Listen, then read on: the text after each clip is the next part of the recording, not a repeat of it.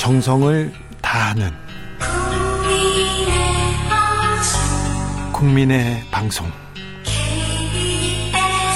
KBS 주진우 라이브. 그냥 그렇다고요.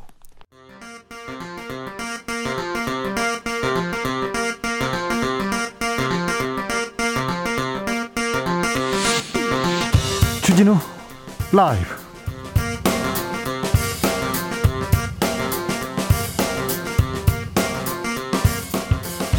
2021년 6월 18일 금요일입니다. 안녕하십니까. 주진우입니다. 문재인 대통령이 귀국했습니다. 벅찬 여정이었지만 성과가 많았다. G7에서 한국의 위상을 확인했다고 했습니다. 문 대통령은 오스트리아에서 북한의 백신 지원 의사를 밝힌 바 있는데요. 북한의 김정은 국무위원장이 오랜 긴 침묵을 깨고 오늘 미국 바이든 행정부에 공개 메시지를 보냈습니다. 대화와 대결에 모두 준비되어 있다고 합니다. 아, 대화, 대결이라. 북한이 내놓은 메시지 어떤 의미일까요? 훅 인터뷰에서 짚어보겠습니다.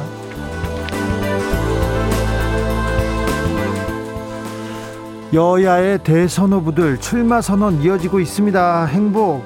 아, 급해지고 있습니다. 더불어민주당은 대선 기획단 출범 임박했고요.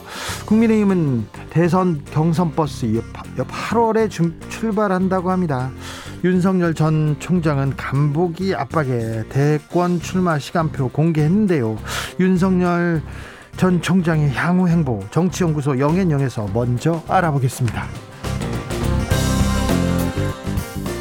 어제 송영길 이준석 여야 대표 공식 첫 회동이 있었습니다. 화기애애한 분위기 속에 덕담이 오고 갔는데요. 그런데 오늘 여야 수석 원내 아, 대표들 만났는데요. 회동은 7분 만에 마무리 탔습니다. 갈등은 법사위원장 자리를 두고 터졌는데요. 국민의힘 새 지도부는 아, 이 갈등 어떻게 보고 있을까요? 김재원 최고위원에게 직접 들어보겠습니다. 나비처럼 날아 벌처럼 쏜다. 여기는 추진우 라이브입니다. 오늘도 자중자애 겸손하고 진정성 있게 여러분과 함께 하겠습니다. 아, 금요일이 돌아왔습니다. 이번 한 주 어떻게 보내셨습니까? 아프지 않으셨으면 잘 하신 겁니다. 건강히 잘 보내셨죠? 백신 잘 맞으셨습니까? 백신 맞고 아프다고요? 아, 몸 잘 챙기셔야 됩니다. 어, 어디서 어디서 주진우 라이브 함께하고 계신지 누구와 듣고 계신지 응답해 주십시오. 여러분의 소식 전해드리겠습니다. 아, 아, 아이스 아메리카노 준비하고 기다리겠습니다. 샵 9730 짧은 문자 50원 긴 문자는 100원입니다. 콩으로 보내시면 무료입니다. 그럼 주진우 라이브 시작하겠습니다.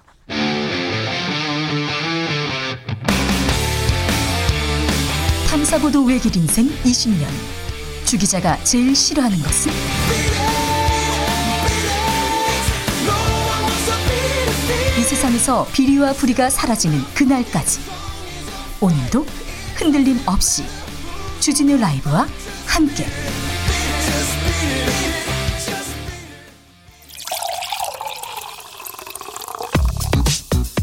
진짜 중요한 뉴스만 쭉 뽑아냈습니다. 줄 라이브가 뽑은 오늘의 뉴스 주스.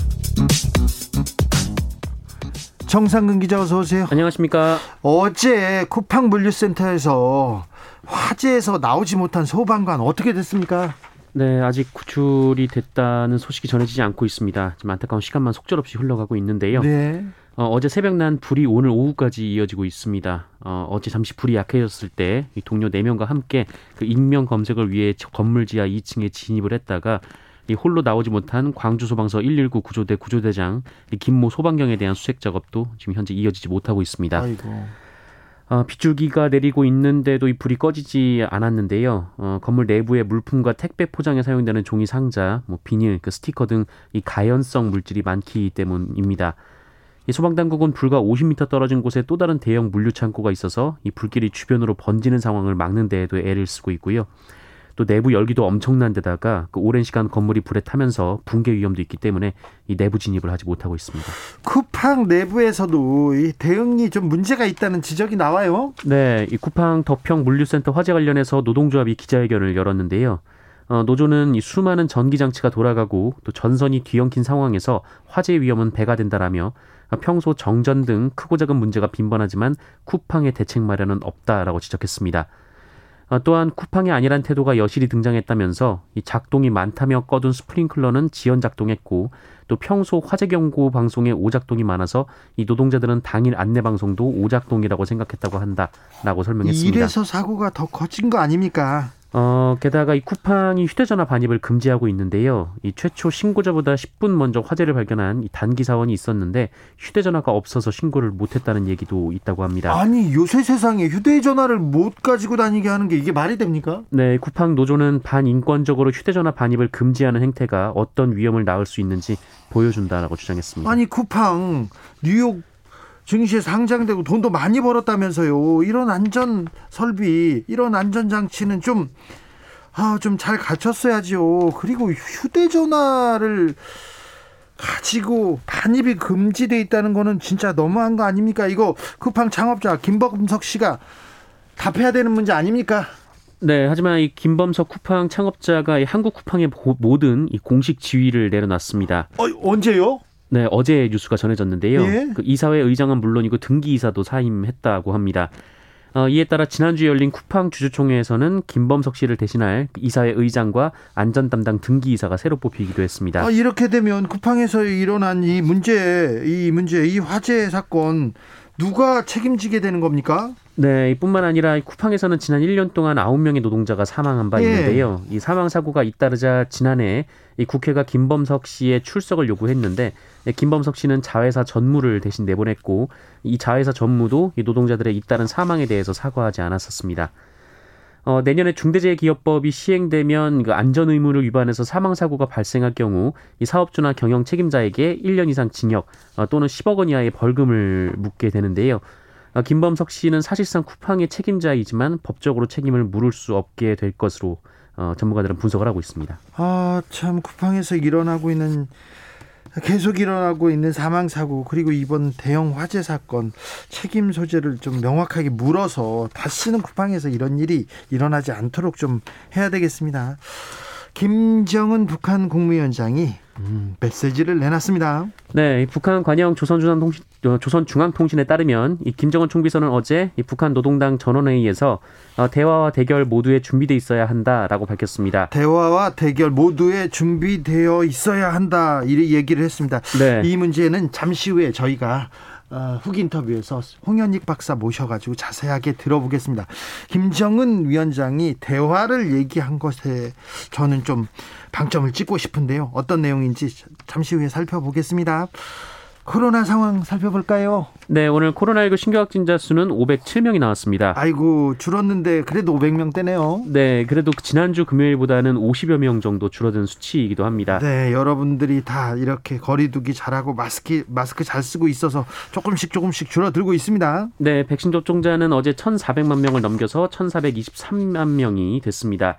아, 인구 대비 접종률은 27.7%이고요.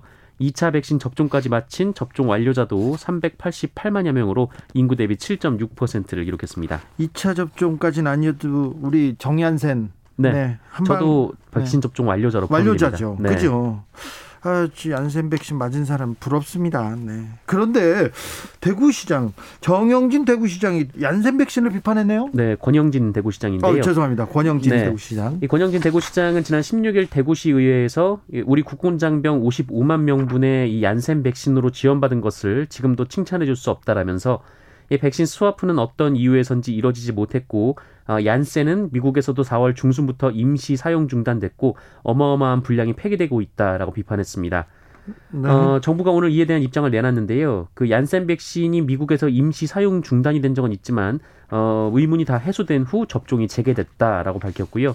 이 국내에서도 얀센 백신에 대한 효과와 안전성은 이미 충분히 검증한 이후 도입해서 사용하는 것이다라고 밝혔습니다. 얀센 백신이 다른 백신에 비해서 이 뭐지 유통 기간이 좀 짧아서 미국에서 조금 어 맞다가 폐기되는 부분이 있다고는 하는데 우리나라는 그 우리나라는 IT 강국 을 자랑하면서 IT 기술로 예약을 받고 착착 잘 맞았는데 이 네네. 부분에 대해서 좀 걱정하네요.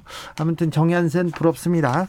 문재인 대통령이 어, 순방을 마치고 귀국했습니다, 오늘. 네, 오늘 오전 주요 7, 7개국 정상회의 참석과 오스트리아, 스페인 국빈 방문 등 6박 8일간의 유럽 순방 일정을 마치고 서울공항을 통해 귀국했습니다. 네. 문재인 대통령은 초청국 자격으로 참석한 G7 정상회의에서 이 코로나19 극복을 위한 글로벌 백신 허브 구성과 함께 이 개발도상국에 대한 백신 공급 지원 방침을 밝혔고요.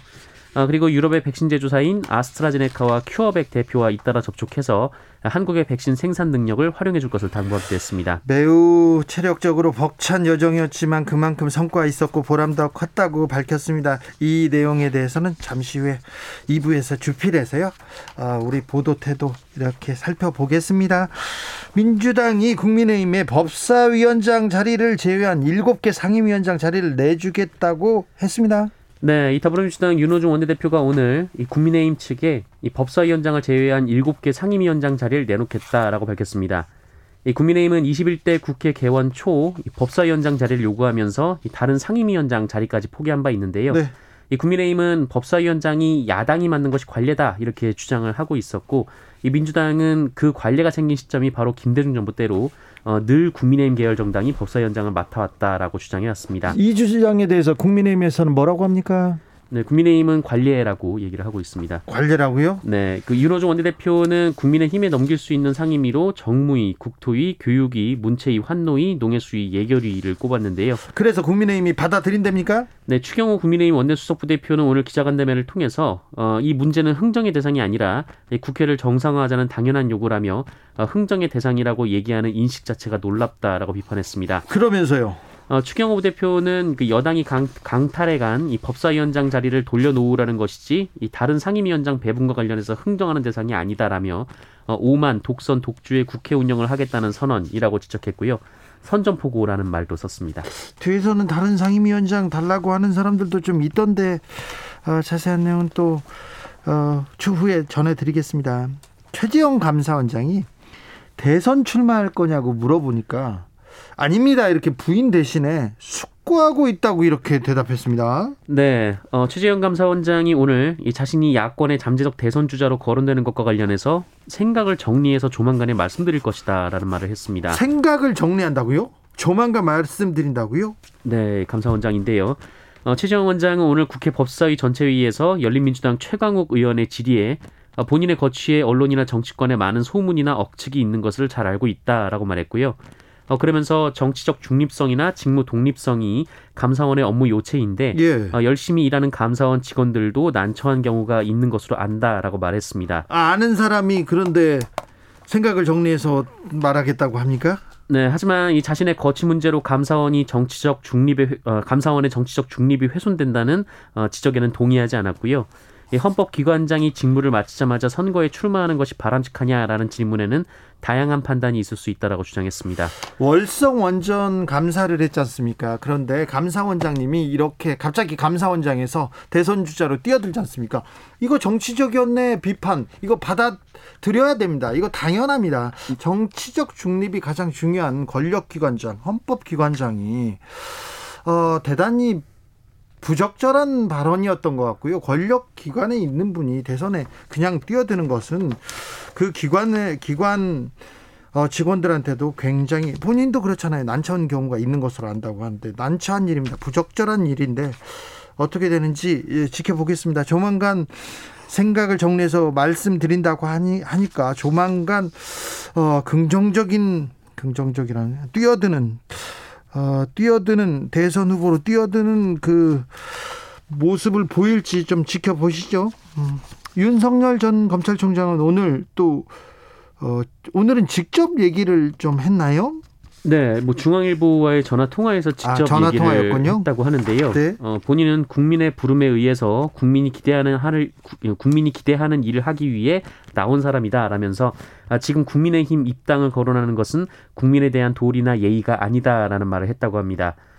어, 그러면서 먼저 정치를 선언한 후 그 입당 등 정치 행보와 관련해서 각계각층의 의견 그리고 어, 국민의 말씀을 먼저 경청하는 게 도리다라면서 어, 그런 뒤에 어떤 식으로 정치 행보를 할 것인지 결정하겠다라고 말했습니다. 일단 민심을 좀 들어보고 민심을 들어보고 그 나중에 뭐 결정하겠다 이렇게 생각하나 봅니다. 어, 그런데 이 정작 윤석열 전 총장 측 이동훈 대변인이 오늘 KBS 라디오와의 인터뷰에서 이 국민의힘 입당은 당연한 것으로 받아들여도 되나라는 사회자의 질문에 어, 그러셔도 될 것 같다라는 말을 했습니다.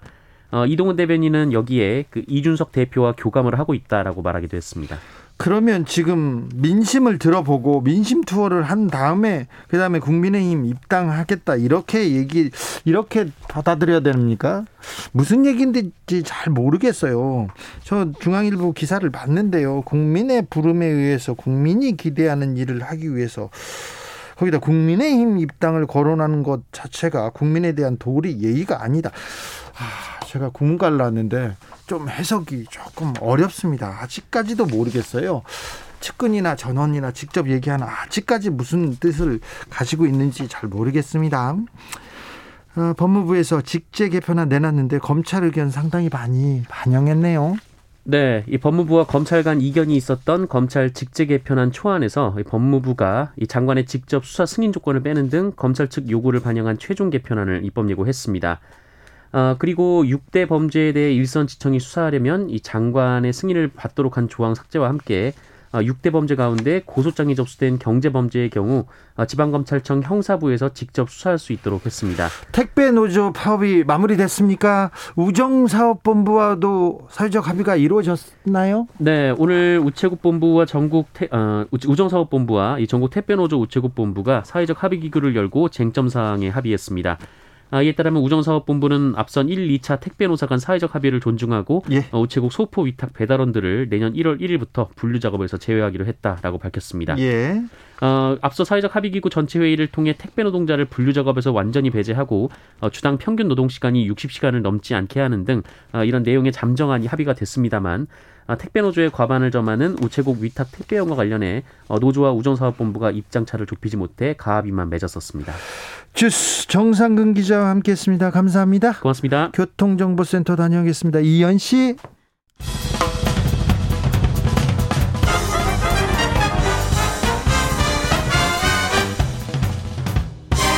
훅 인터뷰.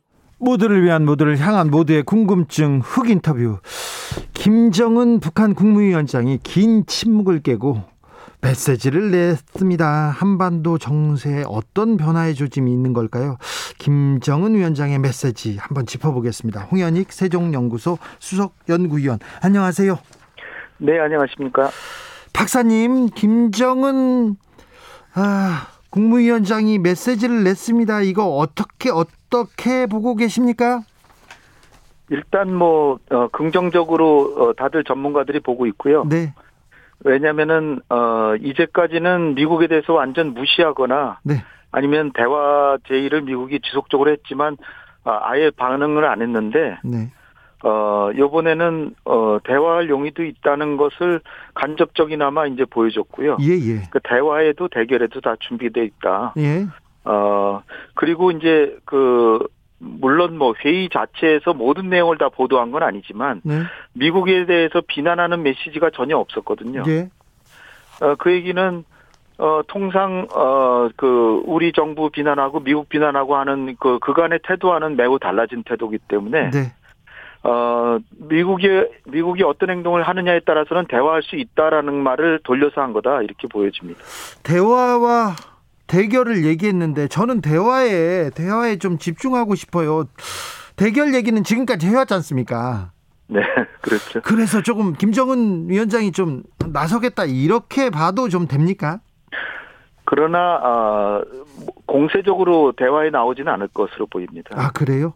왜냐하면은 미국이 미국이 그나마 이제 좀 변화한 게 어, 트럼프는 싫어하지만 트럼프가 김정은과 합의한 거는 일단 존중하겠다. 네, 한미 정상회담에서 네. 얘기했던 북미 그렇죠. 네. 싱가포르 공동선언 지지 의사 밝혔지 않습니까? 네. 남북 관계에서도 우리 정부가 대북 협력을 추구하는 거를 뭐 지지한다 이렇게 얘기도 했고요. 예. 그러나 어 김정은이 진짜 바라는 거는 한미연합 훈련을 안 한다든지 예. 뭐 전략 자산을 한반도에 배치하지 않는다든지 북한 인권 문제는 얘기하지 않겠다든지 뭐 이런 어 대북 적대시 정책이 변화되는 모습을 봐야 나오겠다라고 했는데 내용이 없는 거예요 아직 미국이. 예. 대화할 준비는 돼 있다라고 그러고 어뭐 성김 어 대북 정책 대표도 임명하고 뭐 하는 그 자세는 지금 갖춰졌지만 알맹이가 없는 거죠, 알맹이. 아직까지는요? 근데 김정은이 직접 1월 달에 그 당대에서 얘기한 거는 적대시 정책이 폐기되기 전에는 대화 안 한다는 거거든요. 예. 근데 폐기된, 폐기되는 정황은 전혀 없잖아요, 아직. 예. 그냥 분위기만 좋게 만들어가고 있는데, 그거는 트럼프하고도 분위기 좋았는데 얻은 게 없잖아요, 김정은이. 예. 그러니까 섣불리 대화하는 것보다 대화하기 전에 미리 얻어놓고 하겠다 이런 얘기이기 때문에 그러나 이제 요번에는 뭐 미국의 태도를 무시하거나 뭐 대화는 안 하겠다 뭐 이런 거는 아니고 또 미국에 대해서 사실 비판하고 싶은 게 많겠지만 그 자제했다고 하는 것이 어 대화할 준비는 돼 있는데 조금 더 내 체면만 세워주면 나가겠다 뭐 이 정도 메시지라고 보여집니다. 네. 한미 연합 훈련을 그렇게 두려워하고 싫어하는데 이거 좀 미루고 미루고 조금 대화로 나서게 조금 북한의 입장을 좀 들어주는 건 안 될까요? 글쎄 뭐 우리 어, 통일부를 비롯해서 여당 의원들이나 뭐 어, 대통령께서도 사실은 어 그렇게 해서라도 어 지금 북미 대화를 해서 한반도의 평화를 만드는 게 중요하지. 예. 네, 훈련이 훈련한다는 것이 사실 뭐 저 주한 미군 미군뿐 아니라 대한민국 국군이 지금 엄청나게 국방비를 북한보다 10배 이상 쓴 지가 벌써 10년 이상 됐는데 네. 에, 이거를 꼭 그 훈련하는 것 자체는 그 기술적으로는 중요하지만 일단 평화를 어, 달성할 수 있는 어, 이런 분위기 조성이 오히려 더 중요하다. 네. 그런 차원에서 어 요번에는 그야말로 어 굉장히 중요한 국면이기 때문에 어 8월 초에 한다고 하는 그 연합 훈련을 좀 연기한다든지 일단 북한이 어, 그 핵과 미사일 실험을 안 하니만큼 요번에는 좀, 어, 저, 추후로 미루겠다. 뭐 이렇게 할 수도 있을 것 같은데요. 근데 그것도 방법 아닙니까? 그렇죠. 그렇게 뭐, 우리 정부에서 그렇게 바라고 있지만 미국은 아직은 그런 태도는 아닌 것 같아요. 아, 미국은요? 네, 미국은, 미국은 뭐 또 국방장관 새로 임명돼 가지고서는 뭐 훈련이 매우 중요하다 또 그러고 네. 또이 저 어, 주한미군을 역의, 역의 문제도, 그러니까 지역 내 문제, 이를테면 미, 중국과 대만 간의 갈등에도 파견, 파견할 수 있다는 식의 얘기까지 하고 있고, 예. 또 사드를 지금 업데이트 하겠다, 또 이러고 있습니다. 아이고, 참. 북한... 그런 여러 가지 메시지들이 우리 정부는 한결같이 대화를 바라지만 미국은 네. 그렇지만은 않은 것 같아요. 아이고 북한도 달래야 되고 미군도 미군하고도 또 협의를 해야 되고 머리가 아픕니다. 성김 미국 국무부 대북 특별대표가 방한합니다. 이번에는 어떤 논의를 하러 오는 겁니까? 내일 이제 오는데요. 예. 어, 다세나, 다세나 서, 서울에 있거든요. 예. 그 얘기는 상황이 되면 판문점에 가서 북한 뭐 최선이라고 하고 만나기, 만나겠다 뭐 이런 게 암축돼, 함축돼 있다라고 보이는데요. 아이고, 예. 또 일본의 육철담 대표도 와가지고 우리 그 한반도 평화본부장하고 삼자회담도 하고. 네. 어, 그래서, 그런데 이제 지금 중앙, 북한의 당 중앙위원회 전원회의가 어, 이제 오늘 끝날 것으로 예상이 되는데 그러면 내일 이제 결정서가 이제 나오거든요. 네. 근데 그 내용에 김정은의 지금 대, 얘기라고 해서 보도한 것보다 조금 더 자세하게 뭐가 나올 수도 있기 때문에 네. 그 메시지가 좀 중요할 것 같습니다. 네. 거기서 결정서에 어떤 내용이 들어있는지. 물 밑에서 남북 대화와 화해 기운이 좀, 좀, 왔다 갔다 하는 것 같습니다. 글쎄 뭐 박지원 국정원장께서도 예. 어, 한미 정상회담 그 즈음에서 남북 간에 예. 접촉이 있었다 뭐 이런 얘기도 하시고 했는데 네. 그리고 어 대통령께서 그 저 G7 정상회담 가셔 가지고 오스트리아에서 어 그 북한의 백신 지원의 용의가 충분히 있다. 예. 어 미국도 그 거기에 이제 한마디 덧붙이신 게 미국도 인도주의적 지원 반대하지 않는다. 예. 그러니까 성김이 와서 한국과 협력해서 어, 한국에 생산하는 미국, 미국 백신을 북한에 지원하겠다. 예. 우리 인도주의 차원에서 북한의 핵 문제 개발은 반대하지만 네. 인도주의적 지원을 하겠다. 뭐 이렇게 하면 대화가 될 수도 있겠죠. 네. 근데 이제 과연 성김이 그런 메시지 가져올지 그런 건 모르죠. 네, 네. 좀 성큼성큼 좀 대화의 길로 갔으면 합니다. 어, 바티칸에서요, 바티칸 교황청에서 장관으로 유흥식 주교를 이렇게 임명했습니다. 그리고 문재인 대통령이 가톨릭 신자인데 프란체스코 교황의 방북 언급했는데 조금 이 가톨릭에서 대화의 남북 대화의 물꼬를 좀 틀 수 있을까요? 이미 수년 전부터 교황께서 북한을 방문하시고 싶다고 했고, 예. 요번에 또, 어, 한국인 그 유흥식, 어, 대, 주교를 예. 대주교로 임명하면서 교황청 장관으로 해서 굉장히 중요한 보직을 맡겼거든요. 네. 그리고 유흥식 대주교 인터뷰 하신 거 보니까, 어, 이 중국과 북한에 대한 포교에 관심이 많고, 네. 또 교황의, 교황님의 그, 저, 북한 방문을 적극 추진하겠다고 했기 때문에, 네. 제가 볼 때는 북한도 이렇게 종교의 자유를 좀 인정한다는 거를 보여주는 그런 홍보 측면도 있기 때문에 북한이 미국과의 대화를 일단 그 분위기 조성을 위해서 교황 아, 방, 방문을 허용한다면 이 굉장히 좋은 기회가 될 것 같습니다. 근데 북한 상황 이게 그 코로나도 있고요. 지금 상황상 현실적으로 방북이 가능할까요? 어, 그뭐 북한의 입장에서는 뭐 교황께서 오신다고 하면은 네. 어뭐 교황 교황께서 뭐 저 그 바이러스 가지고 오시는 건 아니니까. 네. 제가 볼 때는 근데 에, 그 전에 에, 북한의 백신 지원도 좀 하고. 예. 그 북한에 지금 뭐 환자가 없대지만 교황께서도 북한에 가면 위험할 수도 있잖아요. 예. 그러니까 어 백신 지원을 하면서 가, 해서 좀 네. 많은 사람들이 좀 주사도 맞고 어 방역이 되고 어 이런 예방 접종이 되는 상황에서 가시면 더 좋지 않을까요? 또 가, 가신다고 해도 바로 가실 수 있는 건 아니니까 교황께서 1년 1년의 일정이 거의 연초 이전에 다 작성이 되거든요. 예.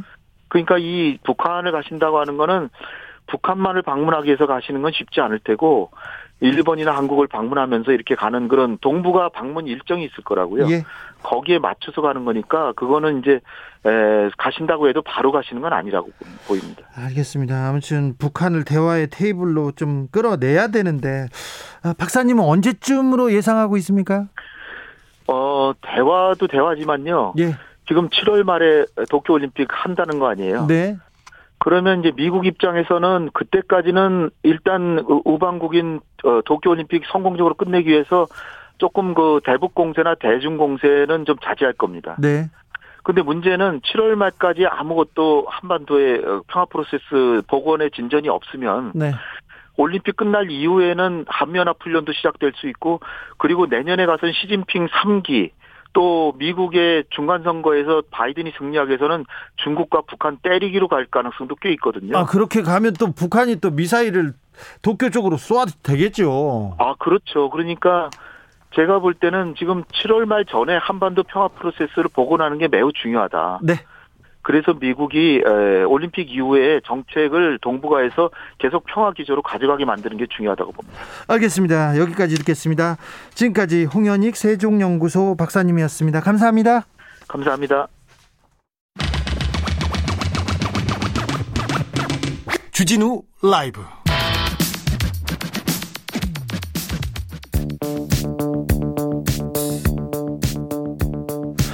대한민국 정치의 새로운 100년을 준비한다. 21세기형 국회 싱크탱크 정치연구소 영앤영.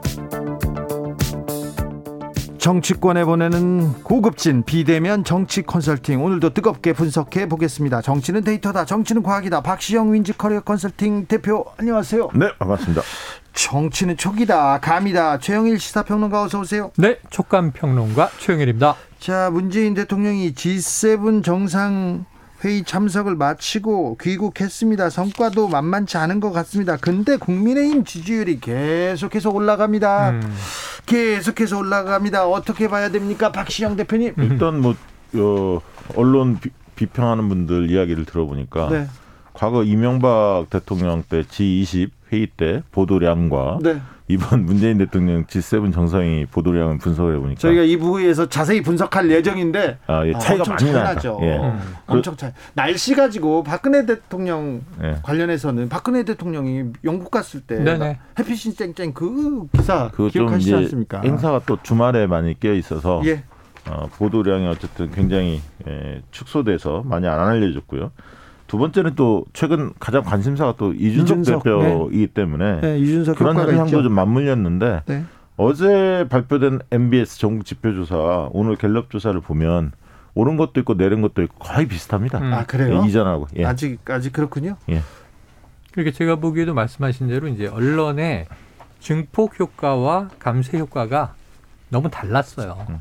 그리고 이제 이 저 대통령의 해외 순방을 다른 정부들은 굉장히 대서특필 네. 그리고 탑뉴스 보도 그런데다가 이게 엄중한 정책적인 뭐 전략적 동반자 이런 것도 중요하지만 가십들도 재밌거든요. 그렇죠. 그러니까 뭐 사실 생각해 보세요. 저는 역대 대통령들이 최근에 한 2000년대 들어와서 무슨 메뉴를 먹었는지도 다 보도로 봤어요. 네. 이번에 메뉴 나왔습니까? 네. 오스트리아, 스페인에서 그거 패션, 안 나왔잖아요. 패션 아니, 그 오늘, 오늘 네. 그거 큰 거 아니에요? 어젠가 그 독도 나온 거 스페인 네. 가서 그 지도요. 지도에 네. 표시돼 있지 않습니까? 독도. 아 그거는 어마어마한 거죠. 어마어마한 거죠. 지금 가뜩이나 일본 도쿄올림픽 때 1730년대에 프랑스의 당빌이라는 유럽에서 제일 유명한 지도 제작자가 음.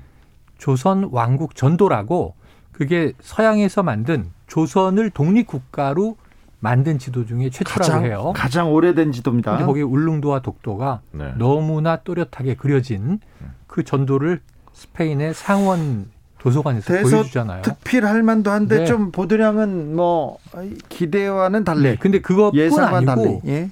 지금 이 사실은 외교적인 분야에서 한미 정상회담 이후에 저는 정말 놀란 건 이번에 해외 순방도 놀랐지만 그 사이에 뭐가 있냐면 P4G라는 게 있어요. 그렇습니다. 네. 이건 우리나라가 주최국이었어요. 네네. 네. 역대 두 번째로 네. 코펜하겐 2018년 1회에 이어서 이 원래 지난해 예정이었지만 코로나 때문에 1년 늦게 했는데 이거는 해외에선 굉장히 유명한 네. 이 정상회의였고 기후 변화에 대응하는 중요한 이제 성명들이 나왔는데 국내에서는 별로 안 달아줬고 네. 국내에서는 이게 뭔지 몰라요. 네. 이번에 G7에 갔더니 이 얘기를 한 정상들이 많아요.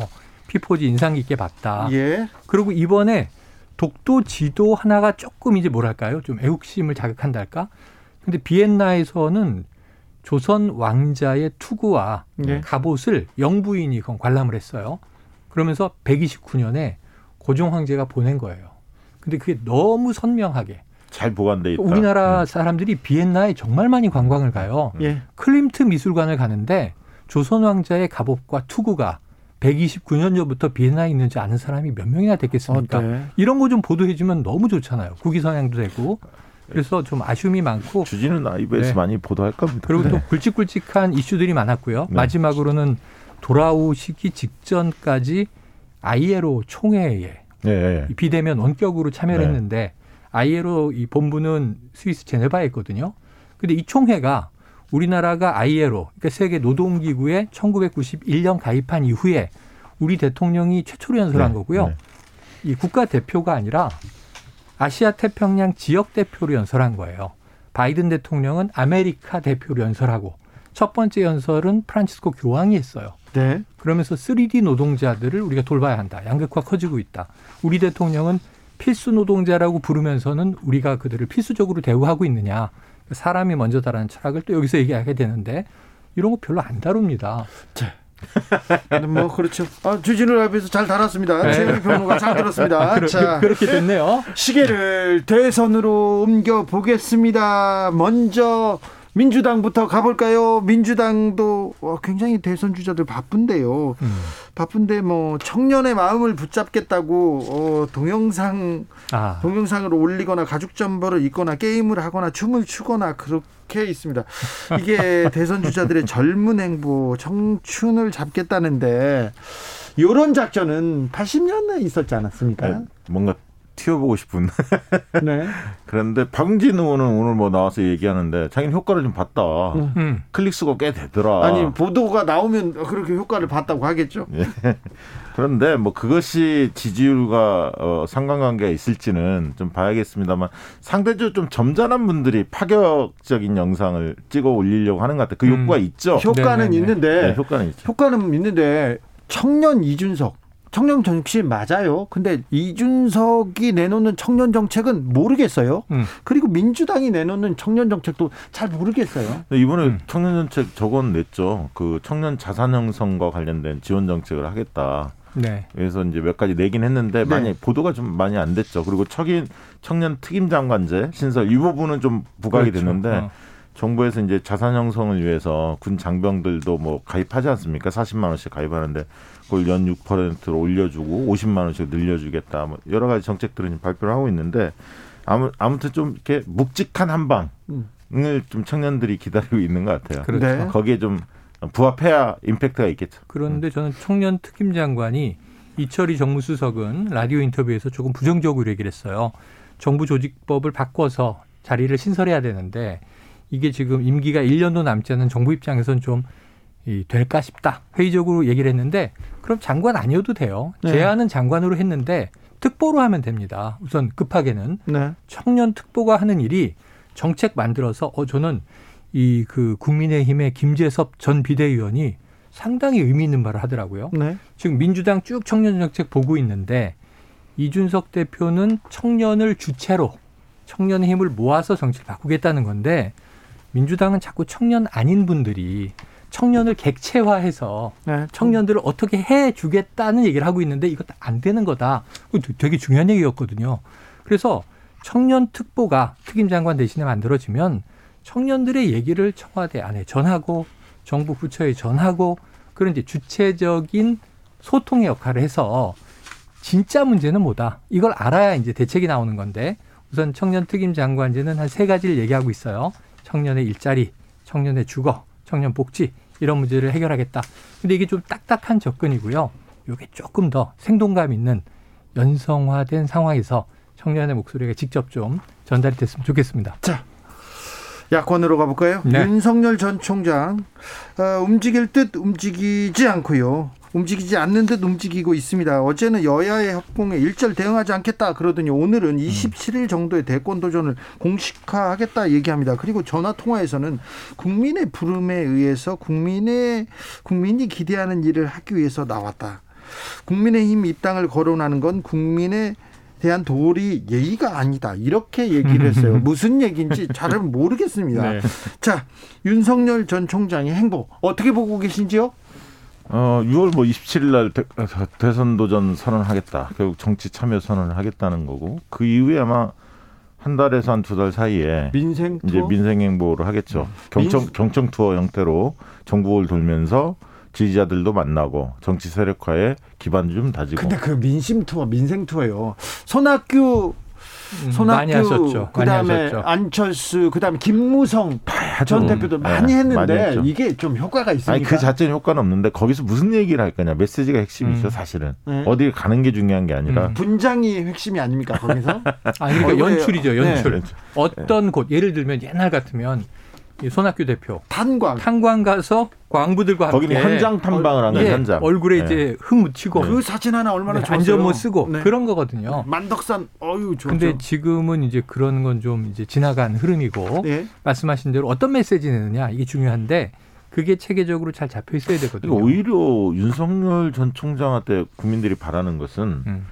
정책적으로 준비가 좀 돼 있느냐 이게 궁금하잖아요. 그렇죠, 사실 그렇죠. 그러면 주요 분야에 대해서 공개적인 어떤 토론회라든가 전문가들 모셔서 한다든가. 듣기도 하고 음. 본인 생각도 얘기하고 이런 게 오히려 야권 지지자들한테 안도감을 줄 텐데 그렇죠. 지금 약간 스타일 정치에 너무 꽂힌 게 아닌가. 이준석 대표가 나오다 보니까 이 스타일 정치가 한동안 좀 풍미하고 있는데요. 얼마나 갈지는 아니, 두고 봐야 저는 그것을 윤스타그램 정치다 이렇게 부르는데. 네, 윤스타그램 정치. 자기가 엄청난 사진들을 찍어 놓고는 예쁘게 나온 사진만 올리는 거예요. 네. 보세요, 보세요. 그러고 예쁘고 좋은 걸 쓰고 이걸 이제 이재명 지사는 예쁜 포장지만 보여주고 있다 이렇게 비판을 한 건데 예를 들면 대선 주자가 이 정도 지지율에 이 정도 기간이 됐으면 또 정치를 할 거고 지금 공직에 있는 게 아니면요 주진우 라이브에 나오면 되잖아요. 아, 대선 주자들 다 이런 자리 못 나와서 여기 꼭 뭐 시간 못 잡. 아, 어디든 네. 뭐 어디든 다른 방송사의 네. 뭐 유명 프로그램에 나가서 네. 나는 왜 정치를 하려고 한다. 예, 그리고 내 검찰총장이 있을 때는 어떤 고뇌를 했다. 예, 그래서 국민들을 위해서 어떤 결단을 내렸다. 어떤 준비를 했고 적어도 뭐뭐뭐는 이루는 대통령이 되고 싶다. 이런 건 해야 되는 거 아니에요? 최근에 네. 조금 네. 이 어, 윤석열 총장 측에서 조금 곤혹스러운 게 뭐냐면 음. 언론의 보도 논조가 조금 바뀌었어요. 네. 그러니까 이제 간보기 정치라고 이른바 자맹 정치가 길어지고 말씀하신 대로 본인 간접 화법에 음. 본인들이 원하는 내용만 사후에 이렇게 음. 찔끔찔끔 알려주는 이런 방식으로 하다 보니까 기자들이 좀 뿔이 난것 같고요. 그런 것도 있지만 네. 그 전까지는 찬양 그리고 칭찬 일색하다가 음. 이제 본격적으로 링에 올라야 되지 않습니까? 그렇죠. 일단 국민의힘에 빨리 입당시키기 위한 기자들 몇몇 기자들의 압박. 이 아닐까요? 아니 근데 국민의힘의 입당 코스는 이미 나름대로 스케줄을 잡고 있을 것 같아요. 음. 왜냐하면 이제 본인 선언하고 한 달 정도나 한 달 반 정도 움직이다가 8월 입당하더라도 8월 달 입당하지 않겠습니까? 그 그렇지. 먼저 할 이유가 없죠. 그렇죠. 충분은 왜냐하면 8월 정도 밖에, 생각하시죠? 네, 밖에서 대국민 접촉면을 충분히 가진 다음에 네. 존재감을 더 높인 다음에 들어갈 필요가 있기 음. 때문에 그런데 지금 이제 국민의힘 대선 주자들도 윤석열 때리기에 동참하고 있거든요. 뭔지 모르겠다. 뭘 하고자 하는지를 도대체 모르겠다. 아, 심지어 이준석 대표조차도 네. 너무 아마추어 티가 난다. 네. 준비 많이 해야 되는데 빨리 입당해서 음. 전문가의 음. 조언을 좀 받았으면 좋겠다. 네. 그러니까 위해 주는 척하면서 빨리 들어오란 압박도 하고. 그, 그러니까 네. 부담되는 거예요. 또 김종인 전 비대위원장도 한 마디씩 밖에서 아, 계속 윤석열 험담을 하죠. 음. 그러니까 여러 군데에서 지금 들리는 얘기가 곤혹스러운 거예요, 사실. 그래서 더 이상 오래 끌 수는 없다. 이 상태에서라고 판단하고 6월 말에 이제 일정을 한다. 잡아서 선언을 하겠다는 거예요. 선언을 하는데 또 입당을 한다고 해서 그 때리는 강도가 약해질까요? 아, 그렇죠, 그렇지는 그렇죠. 않을 건데. 더 세질 수도 있죠. 지금 그래서 분위기에서 국민의힘이 좀 잘 나가고 음. 있기 때문에 온리 윤석열 이런 분위기가 많이 맞아요. 줄어들었어요. 그러니까요. 뭐 그래서 이제 최, 최재형 감사원장 얘기도 좀 나오는 거 아닙니까? 오늘 그렇죠. 최재형 감사원장이 대선 출마합니까 물어봤더니 노라고 안 하고 조만간 생각을 정리해서 말하겠다. 어 이거 놀랐습니다. 아니 저는 이 야권 보수 정치권에서 좀 이렇게 얻어 들은 이야기들이 의지가 있다는 거예요. 네.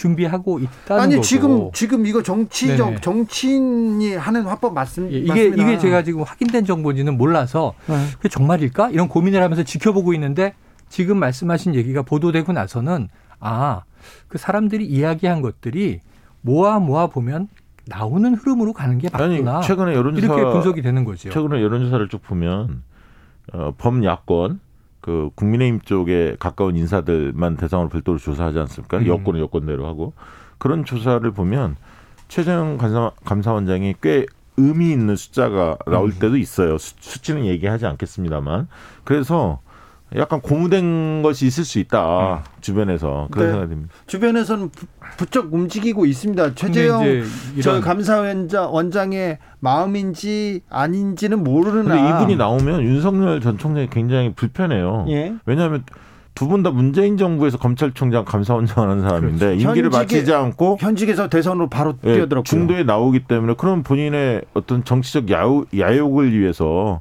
현 정권과 대척점을 맞섰던 것이냐. 맞섰던 거 아니냐, 음. 대척점을 진 거 아니냐. 그런 비판 이런 비판 받을 수 네. 있고 그렇죠. 충분히 그런 프레임으로 갈 수도 있거든요. 그러고 또 현 정부의 사정기관장 두 명이 네. 경쟁을 해야 되는 상황이고 네. 하나의 당에서. 근데 결국 이제 이 최재형 카드는 윤석열 낙마에 대비한 카드가 아니냐 보수 쪽에서 음. 검증 국면에서 혹시나 윤석열 전 총장이 흔들리면 누군가가 있어야 하는데 기존 인물로만 가기에는 음. 불안하다. 어, 좀 불안하다. 새로운 카드가 필요하다. 워낙 고공행진하다가 음. 추락하면은 그땐 대안이 없어질 수 있죠. 네. 앞으로 8개월인데. 근데 이런 상황에서 윤석열 총장이 취해야 되는 전략은 네. 더 밀착되는 전략이어야 하는데 제가 좀 놀란 건 뭐냐면 이런 말이 나오잖아요. 자, 여야의 협공에 일절 대응하지 않겠다. 네. 그러니까 이제 여야가 협공한 적이 없어요. 따로 때렸죠. 여는 여대로, 야는 야대로, 네네. 정치인 개인대로 이제 때린 거고. 네. 그럼 여기에 대해서는 각각 대응할 필요는 없어요. 근데 윤석열 전 총장은 음. 국어 공부를 좀 해야 할 것 같아요. 방명록 쓰는 거 보니까 지평선, 지평선도 그리고 뭐 성찰 뭐 이런 게 야. 이분도 굉장히 유명한 대학교를 나오신 분인데. 아니, 그래서 대변인이 두 명이나 있지 않습니까? 아니, 그거는 조금 네. 고민이 많이 될 것 같아요. 음. 앞으로 이게 자신감이 잃어버리면 있죠. 이제 어디 가서 방명록 쓸 때 미리 써갑니다. 핸드폰에. 그거는 반기문 전 총장이 네. 한번 크게 당했던. 그 보고 썼죠. 아니 프린트해온 걸 보고 받아 적기 하는 장면이 그냥 뉴스에 나가면 음. 이건 뭐예요? 지금은 지금 이준석이 젊어서도 인기인지 모르겠습니다. 청년을 대표하기 때문에 이제 그럴 수 있겠습니다만 왜냐하면 미래 정치는요. 지금 현재부터 정치는 전 세계 어디를 그렇고 자기의 생각을 가지고 토론을 그러니까 할 수 있어야 사실 돼요. 이준석 대표도요. 네. 아직까지는 지금까지는 음. 스타일 정치예요. 음. 이 콘텐츠 정치로 바꾸자 합니다. 그렇지. 그러니까 본인 말의 어떤 정치 철학, 정책 노선, 정 그래서 CCTV 지금 논란되고 있지 않습니까? 수수질 음. CCTV 설치할 거냐 음. 말 거냐. 신중하겠다. 신중하겠다라고 답변했을 때 굉장히 의아했어요. 음. 왜냐하면 다른 현안에 대해서는 본인의 목소리를 과감없이 냈던 분인데 얘기했죠. 이 부분에 대해서 국민 여론이 어떤지도 뻔히 알면서도 자기 여동생이 의사인지 몰라서 그래서 그런지 모르지만 음. 이게 신중한 사안입니까? 벌써 몇 년째 끌어온 사안인데 음. 이미 그러면 빨리 의총을 열어서 당의 입장을 공식화하겠다 이렇게 나와야죠. 음. 신중히 검토하겠다. 그럼 몇 달 또 몇 개월 끌겠다는 거 아닙니까? 음. 지금 박 대표님 얘기를 들으니까 자신 있는 대목은 SNS로 바로 받아쳐요. 야, 당대표가 저렇게 개인적으로 빨리 받아쳐도 되나? 내부 회의한 거치고 그럴 때도 있고 그게 선택적으로 신중한 사안도 있고 여야에서 이준석 대표의 이제 행보는 지켜볼 문제인데 네. 문제는 적어도 대선 주자는요 다 알 필요는 없어요. 인사를 해야죠. 조직도 필요하고 시스템도 필요하고 근데 자기의 정치 철학, 국가 경영의 철학, 적어도 어떻게 국가를 바꾸고 싶다는 열망 이런 것들은 국민들에게 얘기를 해야 공감이 되는 거지. 아니, 그래서 이준석 대표가 꼬집었잖아요. 공부하는 거에 너무 스트레스 받, 지 마라. 음. 들어오시면 전문가 붙여서 해결하겠다. 이렇게 얘기한 거예요. 그래 놓고 저 또 이준석 대표는 또 때리고. 내년 지방선거에서 자격 시험 도입한다는 거 아닙니까? 그거는 좀 내부에서도 좀 비판이 많이 그렇죠. 나오는 것 같아요. 국민의힘 내부에서. 선출직 공무원이 되기 위해서 이제 막 시험을 쳐야 되잖아요. 지금 엑셀 못 해가지고 지금 얘기하시는 거 아니죠? 아. 워드 잘 못 쳐가지고 얘기하시는 거 아니죠? 아니 그래서 또 다른 쪽도 있어요. 있어요. 아니 농어민을 대표해야 되는 선출직 국회의원이 네. 혹은 기초자치단체 의원도 마찬가지예요. 아니 엑셀을 굳이 해야 될 이유가 있느냐. 그러니까 이게 경쟁주의에 너무 꽂히다 보니까 네네. 이게 조금 편협하게 가는 게 아닌가. 엘리트 네. 의식이 너무 강한 게 아닌가 그런 우려도 뭐, 있습니다. 화제긴 하지만 음. 표현 뭐 이런 과목들이 좀 적확한가 싶네요. 주말에 더불어민주당은 굉장히 좀 굉장히 내용을 좀 격조. 겪을 수밖에 없을 음, 것 같습니다. 음. 당내 경선 연기 이거는 지금 그랬죠? 사실 그 송영길 당 대표가 어제 오늘 정도에 결정하겠다 맞아요. 최고위에서 그런데 이제 그것을 들은 이제 이낙연 정세균 대표 측의 그 의원들 지지하는 음. 의원들이 한 60명 정도가 연판장을 돌려서 아, 의총을 요구했죠. 요구한 아. 겁니다 월요일 날. 그런데 제가 볼 때는 의총을 열면 민주당한테 큰 문제가 닥칩니다. 왜냐하면 서로 싸울 거 뻔하거든요. 맞아요. 그러면 세대길로 가면 불성사 나와요. 음. 결론도 안 나고. 지금 벌써 이게 국민을 위해서 이게 민생을 위해서 뭐가 중요해 이렇게 아니, 그래서 이거를 어, 의총에 붙일 게 아니라 음. 원래 이 권한 자체는 당 대표 최고위 지, 그렇죠. 지도부한테 있는 겁니다. 네. 의원들의 생각이 중요한 게 아니냐. 왜냐하면 어, 당원들이나 민주당 지지층의 여론은 이미 여론조사에서 많이 나왔어요. 알아요, 네. 대충. 그러면 그대로 가자는 여론이 훨씬 높습니다. 국민 음. 여론도 높고 민주당 지지층도. 그러면 의원들의 생각이 그, 의원들 아마 생각이 팽팽할 겁니다. 분명히 입장에 그, 따라서 입장에 따라 왜냐하면 개파들이 서로 나눠져 있기 때문에 근데 이 문제가 불거지면 불거지서 손해거든요. 차라리 대선 후보들 입장도 지금 난이거든요. 그렇죠. 예를 들면 나뉘어요. 이재명, 추미애, 뭐 박용진 이런 사람은 원칙대로, 원칙대로 하자는 그렇죠. 입장이고 이낙연, 정세균 등등 이광재 이런 분들은 연기하자는 입장 아닙니까? 음. 최문수. 그럼 생각이 다른 거거든요. 그럼 결론은 당대표 지도부가 이 연기할 만한 사유가 있냐 없냐를 판단해서 그렇지. 결정을 내려야 할 사안이에요. 이거를 다시 누구한테 묻고 이러면 더 파문만 커지고 그러니까 의총을 열어도 쪼개진 모습이 그대로 노출이 되고 난다고, 그게. 또 누군가 이게 당원 투표합시다. 그래도 또 쪼개진 모습이 나오기 때문에 이 문제는 빨리 결론을 내리는 게 그러니까 당연 당규를 안 바꿔도 된다는 게 특별한 사정이 있으면 당 지도부가 결정해서 미룰 수 있다라는 조항이 있잖아요. 근데 당 지도부가 결정을 미루는 게 문제인 것 같아요. 네, 이거는 이번 주 주말에는 결론 내려야 할 것 같습니다. 주말에는요? 그 네. 주말에 결론을 내릴까요? 아니면 다음 주까지 갈까요? 이 문제를 바로 매듭 짓고 민주당은 민생으로 국민 속으로 갈 수 있을까요? 아, 가야만 되는 것이 자 이렇습니다. 저는요 좋아요. 그럼 지금까지 지난한 논쟁 중에 자 경선 연기를 어, 바라지 않는다. 네. 왜? 원칙을 당은 저 원칙을 정했고 원칙을 지키는 게 신뢰니까. 요건 간단한데 네. 연기를 주장하는 분들이 연기를 주장할 수 있어요. 여러 가지 있죠. 이유로. 네네. 근데 그러면 언제까지 연기하자? 이란. 자, 두 달 미뤄서 11월을 국민의힘과 맞추자. 네. 우리가 국민의힘보다 먼저 뽑아놓고 또 이제 허송세월할 수 없다. 네. 재보선 때처럼 이런 논리를 댔다면 두 달 동안 뭐가 일어날 수 있는지를 설명해야 되는데 두 달 미뤄요. 11월로. 민주당 내부에 바뀔 게 거의 없어요. 제가 보기에는. 그러니까 제가 볼 때는 그왜 미루는 지, 금 지금 국면에서는 어, 송영길 대표 체제하의 지도부가 이준석 대표에 비해서 스포트라이트 못 받아요. 신선감이 네. 떨어집니다. 솔직히 네. 얘기해서. 음. 그러면 네. 민주당 입장에서는 조기에 대선 후보들을 전면에 등장시키는 게 오히려 낫습니다. 음. 그럴까요? 네. 그런데 아무튼 이 문제 주말에 어떻게 정리되는지 좀 지켜보겠습니다. 정치연구소 영앤영 최영일, 박시영, 박시영, 최영일 두 분 감사합니다. 고맙습니다. 고맙습니다. 저희는 잠시 숨 좀 돌리고 6시에 2부 이어가겠습니다.